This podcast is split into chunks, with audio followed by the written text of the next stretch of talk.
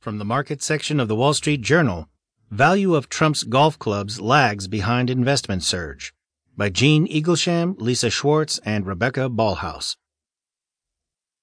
Trump International Golf Club in West Palm Beach, Florida boasts 27 holes, a three level driving range, and since January 20th, a pretty decent chance weekend visitors will run into the President of the United States.